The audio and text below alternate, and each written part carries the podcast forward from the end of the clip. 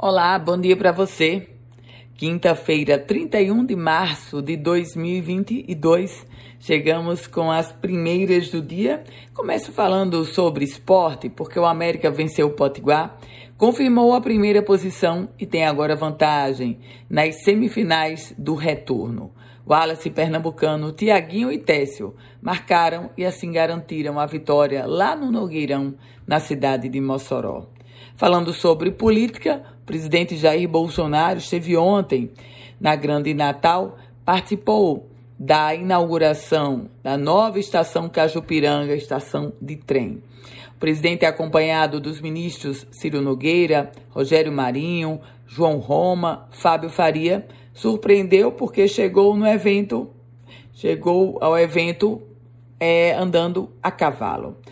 Uma outra informação sobre o presidente Bolsonaro é que na passagem por Natal, ele voltou a atacar o sistema eleitoral e defendeu a contagem de votos. Nesse evento, o presidente também denotou uma homenagem ao ministro Rogério Marinho, que fez ontem o seu último evento em solo potiguar antes de deixar o Ministério do Desenvolvimento Regional. Rogério Marinho vai ser candidato a senador da República. E sobre política, chamou a atenção o destaque que Bolsonaro ofereceu para a deputada federal Carla Dixon, o que subentende-se que ela poderá ser um plano B da oposição ao governo do Estado. Por falar em política, o ex-ministro Henrique Alves anunciou a saída oficial do MDB. Vai assinar a ficha de filiação do Partido Socialista Brasileiro, do PSB. E as reservas hídricas do Rio Grande do Norte ultrapassam 41% da sua capacidade. Esse é o mais recente boletim do Instituto de Gestão das Águas do Rio Grande do Norte, do IGARNE. A barragem de Açu, a barragem Armando Ribeiro Gonçalves, está com 49,64% da sua capacidade. Já a barragem de Santa Cruz, no Apodi, 35,57%. Greve continua. Representantes do Sindicato dos Trabalhadores em Educação e a Secretaria Municipal de Educação estiveram reunidos ontem. Na pauta, a cobrança para o pagamento de 33,24% de reajuste no piso do magistério.